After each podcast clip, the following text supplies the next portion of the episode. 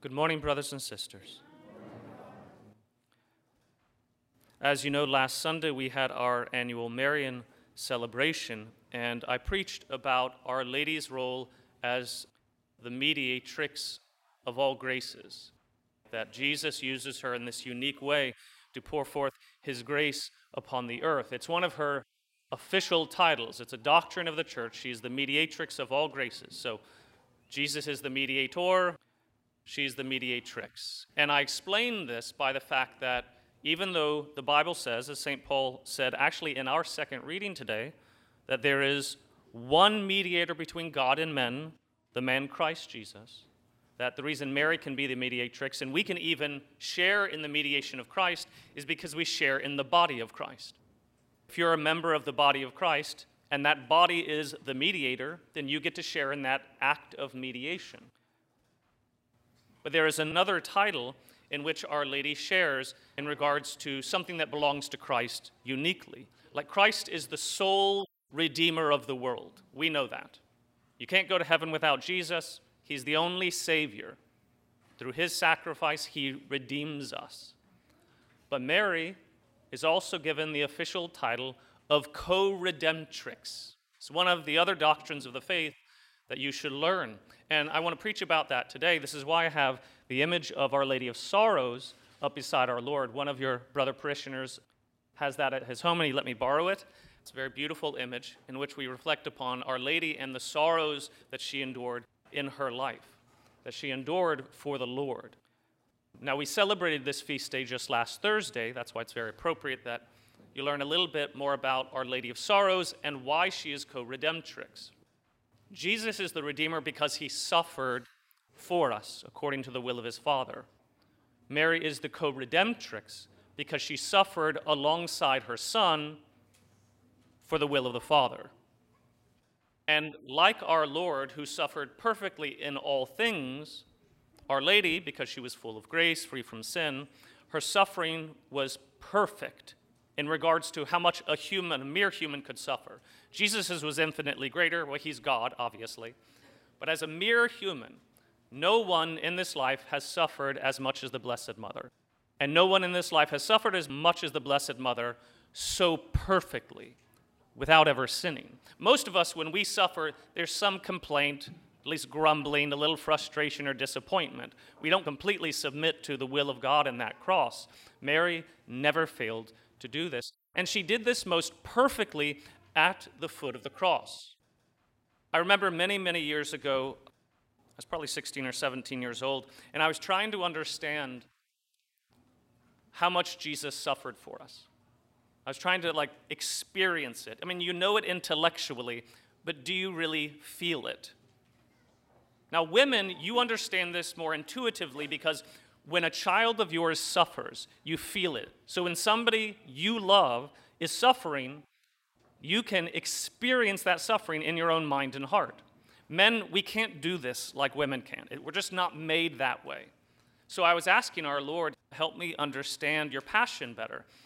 And, you know, what, what am I missing? What was it like for you to suffer? Why was your passion worse than the other thieves who were crucified alongside him? What makes Jesus' suffering unique in that regard? Other people were crucified in history, other people were beaten and tortured.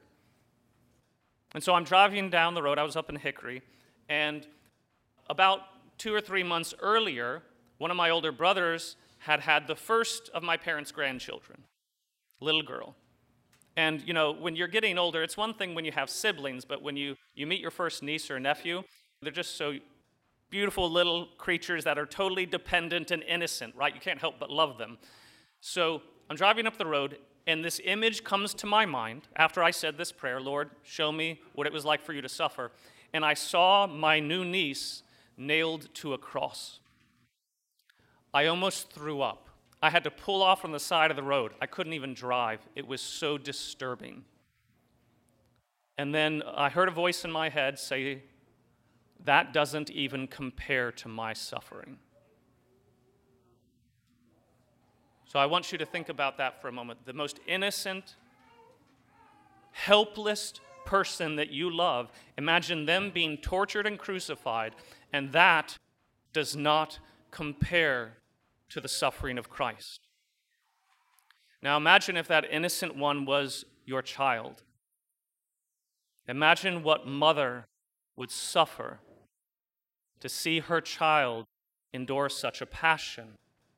Only a mother could truly understand, at least to some degree, what Jesus went through. And so, on a natural level, just on a natural level, no one but Mary could understand the suffering, could feel the suffering of her son. She's the only one who could come close just on a natural level. Now, supernaturally, since she's free from sin and full of grace, that suffering, like her son's, is, you could almost say, perfected, heightened, intensified.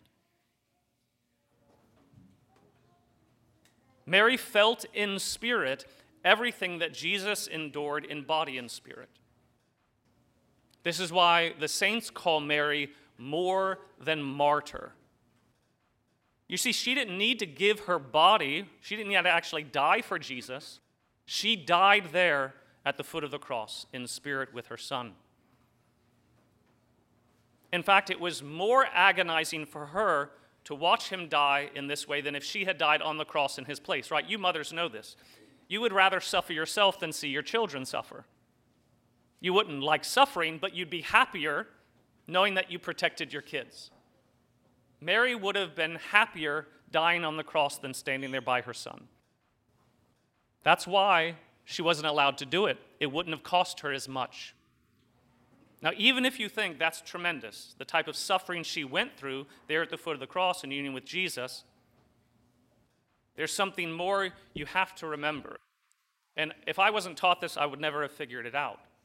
Mary was so conformed to the will of God, so conformed to the will of God, that she did not only endure the agony of her son, but she consented to it. Now, I want you to think about this for a moment. She was so in union with the will of God that she consented to the torture and death of her son. What do I mean by this? It is said by the fathers that if Mary had not consented to the immolation and death of Jesus, the Father would not have crucified him. Or I should say, had him crucified. Now, how many of you mothers could have done the same? If God said to you, I, I want to uh, torture and kill your son for a very good reason, or your child, would you give permission, consent? Mary was so in union with the will of God, like her son Jesus, she, along with our Lord, consented to this cross. That's why she is co redemptrix. No one has so perfectly not only suffered alongside Jesus, but united their will with his as much as she has. In fact, we are taught that Mary and Jesus were actually grateful to the soldiers, the Roman soldiers, for crucifying Jesus. Mary was particularly grateful. Do you know why? Because if they didn't do it, she would have. Even though it destroyed her, she would have finished the job. And so she was grateful to the Roman soldiers who did it for her. Now, this is a degree of union with God and suffering that even intellectually we have a hard time grasping.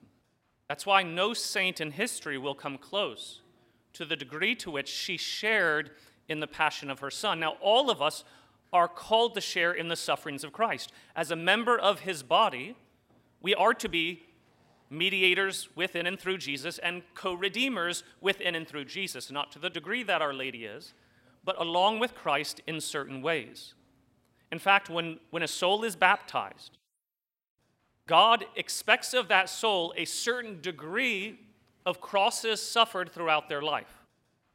He has already preordained the number of things you and I are supposed to suffer in our lives as individuals to share in the passion of Jesus. But we're supposed, we have to do it like Jesus. When I complain, that suffering was not suffered like our Lord. When I reject a suffering, Again, it wasn't suffered the way our Lord wanted. Now, that doesn't mean every time you suffer, you should simply just accept it. I mean, we have medical science and medicine and even painkillers for a good reason.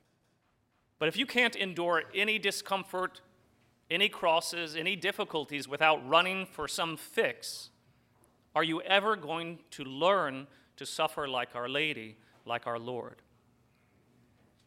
For example, you know I have migraines, right? And I'm on tons of medication for migraines, like a lot. But, you know, it helps me function. And if I wasn't on this medication, I couldn't stand up here before you. I couldn't celebrate Mass. I'd be useless.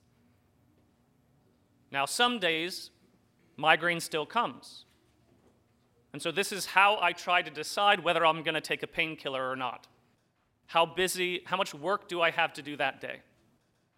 If it's a really, really bad migraine, and I have to come to Mass and hear confessions and celebrate the sacraments and visit with people and have meetings, I won't be able to do that. So if it hinders my vocation, my calling, then I'll take some painkillers. I'm not going to dope myself up, but I'll take enough to make it bearable. But if it is a mild migraine, I'll try not to take anything and just offer it up. Because I assume this is a cross our Lord is asking me to bear, part of my requirement as a member of the body of Christ. Now, St. Paul actually talks about this in his letter to the Colossians. In the first chapter, he says something strange, and many, when they read this, don't understand what he's talking about. Paul says, Because I am baptized in my flesh, so Paul's talking about himself, in my flesh, I make up for the sufferings lacking in the body of Christ, the church. So, Paul is saying that in his own body, in his own crosses and suffering, he is making up for sufferings lacking in the body of Christ, the church. What does he mean by this? Obviously, did Jesus lack any degree of suffering? No, he suffered perfectly.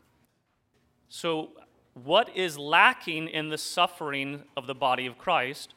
Well, Paul is referring to the mystical body of Christ, the church. Christ suffered perfectly, but each of us, members of that same body, don't suffer perfectly, which means the tally of suffering that is required of each one of us isn't paid. So let's say God required 100 hours of suffering from me, patient suffering, before I die, but I only do 60. I'm 40 hours short. So what happens? I can't go to heaven unless that's paid for. That's one of the reasons for purgatory. You got to finish off the debt the requirement that God set for you. But you know that just because you can't pay a debt doesn't mean somebody else can't pay that debt for you. That's what St. Paul is talking about. He's saying, I've already suffered enough for me. Now I'm suffering for the rest of you who aren't suffering what you should be. Paul is making up for our lack of union with Christ in our daily crosses. That's what the saints do. That's one of the things that sets the saints apart from the rest of us who just kind of scrape into heaven. Those souls that used the merit of the saints, like Paul, to get to heaven, that helped them get to heaven. Now, Christ is the one who got them to heaven. But the saints help, they're co redeemers, like the Blessed Mother. They will receive the praise and adulation of the faithful they helped to bring to glory. That's what sets apart certain saints in heaven from other saints in heaven. There's a, there's a degree, there's lesser and greater saints in heaven. You're all in heaven, you're all perfectly happy. Every other saint in heaven will owe gratitude to the Blessed Mother because she has suffered for all of us. But each of us has individual saints from whom we seek patronage and aid. Sometimes we know who they are, sometimes we don't.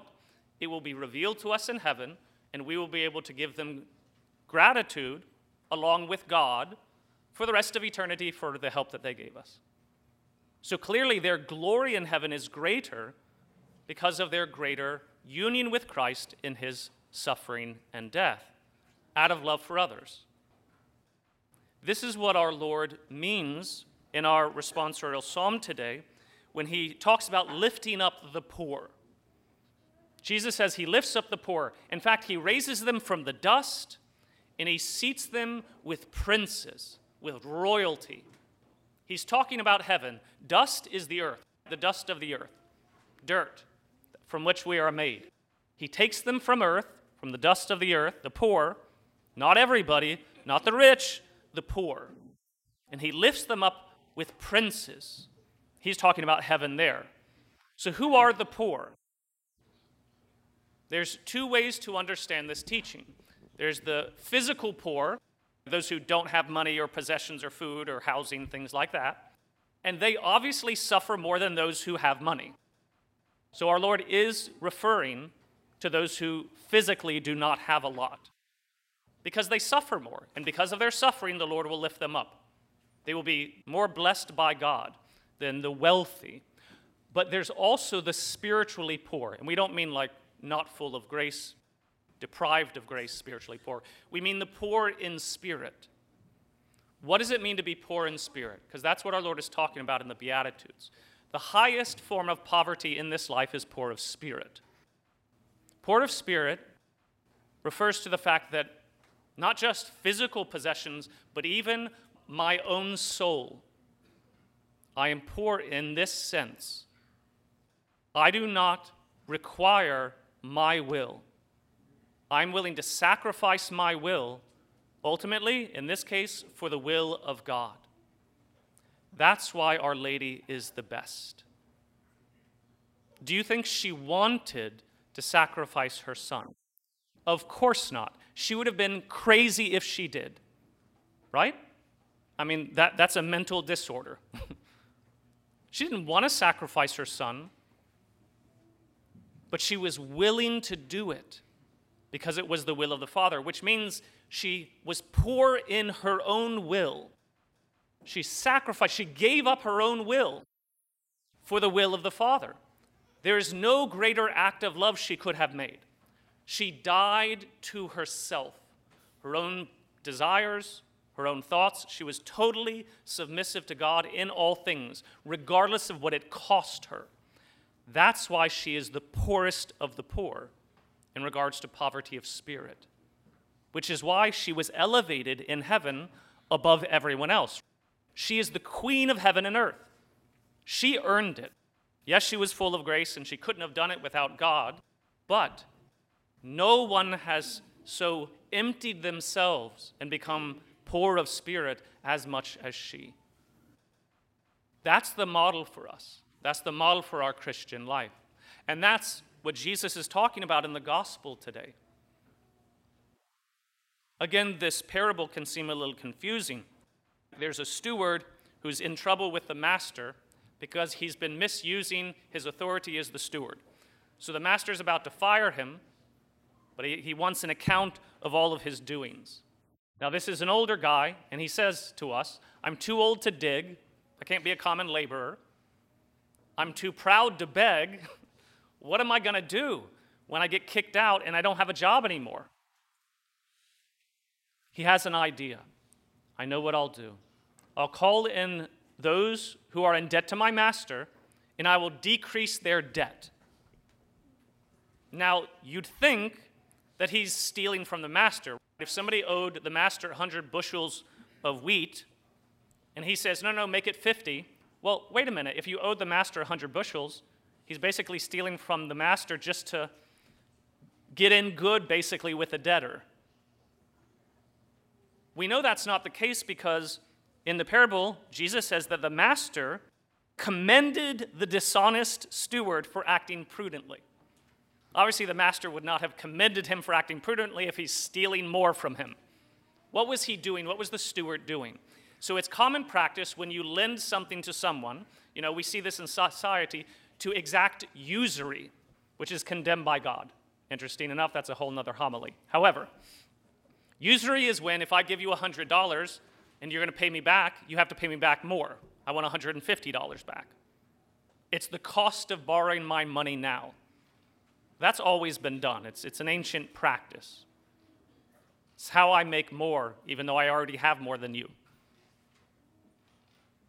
God condemns it. He's not pleased by it. In fact, our economy is based upon this concept which God condemns, so that's, again, a whole other homily. But The master wasn't doing this, it was the steward who was exacting usury from those borrowing from his master, but he was pocketing the difference. So his master always got what he deserved the 50 bushels of wheat. But the steward got 50 also, and he'd sell that and have some extra money on the side. So the steward wasn't removing what was owed to the master, but what he had exacted from the borrowers, what was going to line his pockets. Now, why is this prudent? He's about to be thrown out. Don't you think that he would want these things so he'd have at least some money, something to sell? But remember, this steward is prudent. He realizes if I take those 50 bushels of wheat or those 20 barrels of wine, that's not going to last me very long. But the appreciation from these borrowers is greater. They'll take me into their homes because I, I did right by them. They will take care of me far more than some money right now. You see, the steward was thinking long term. Yes, my immediate needs would be met if I can get this stuff before I'm fired. But what happens in 10 years or 20 years when it's gone? Our Lord says that that is a prudent way of thinking. You want to think long term. We struggle with this. We struggle to think long term. Most of us are more immediate pleasures, goods. That's why when we're suffering, we just want to pop the pain pills and make it go away. We're thinking, this is bothersome, I don't like it, you know, I'd rather feel better.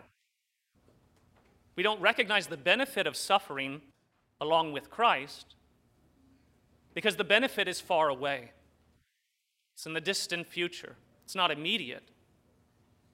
But later on in the gospel, Jesus says something else, again, that can be confusing if you don't understand his language.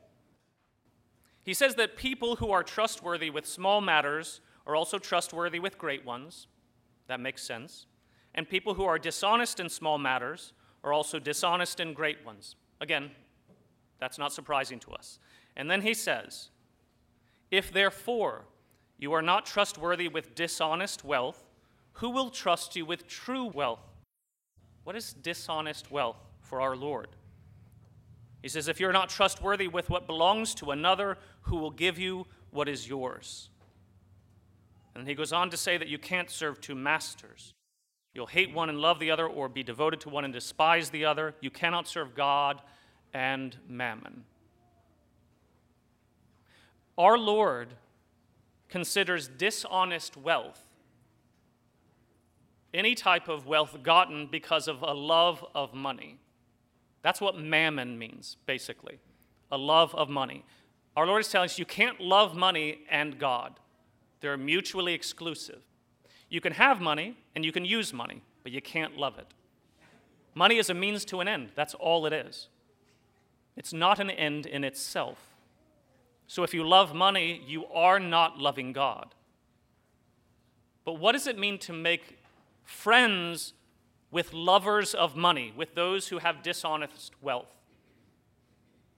Well, if I love money, and you and I or have some type of a relationship, what do I love? I love money. So if you want to be my friend, what would make me friends with you the most?